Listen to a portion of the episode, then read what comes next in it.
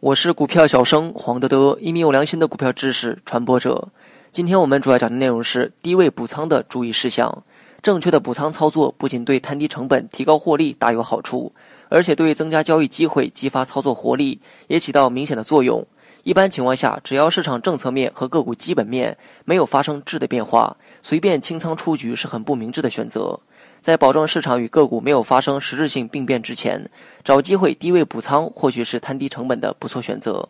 低位补仓时应该注意以下三点。首先，第一点，在补仓对象的选择上要做到弃生择熟。正确的做法是，补仓操作时要坚决不碰陌生的股票，尤其不要眼红涨幅榜上的大牛股，包括涨幅很大的强势股和涨势很急的热门股。与此同时，适量逢低按计划补仓熟悉的自选股，特别是之前曾经买过的你也非常熟悉其特性的股票，这些是低位补仓的要点之一。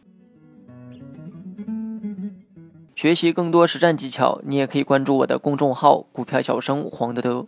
第二，在补仓时机的把握上要做到弃涨则跌。这种补仓法正好与追涨杀跌相反，可能在补仓前后投资者会觉得有些不适应，但从最终的结果来看，这是补仓操作的较好时机。而追涨杀跌式的操作很容易犯下大错，极有可能使原本低位补仓的操作最终变成高位的追涨。正确的做法是在补仓的时机上要做到弃涨则跌，或者根据大盘点位事先设定好待买点，并在下跌途中进行补仓。而这时需要注意一点，补仓后一旦股价反弹，一定要将之前补仓的那部分再减掉，以防反弹结束后趋势进一步下跌。第三，在补仓数量的确定上一定要做到弃重则轻，这是补仓必不可少的一点。在补仓数量的确定上，一些投资者常会出现极端式的错误，比如满仓或者一次性补入单一品种，结果当补仓后大盘出现上涨，而补入的股票却是不涨，或者大盘大涨补入的股票小涨时，就会影响心态乃至操作。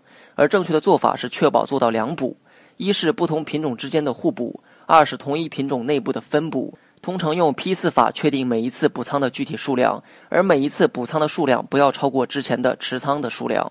好了，本期节目就到这里，详细内容你也可以在节目下方查看文字稿件。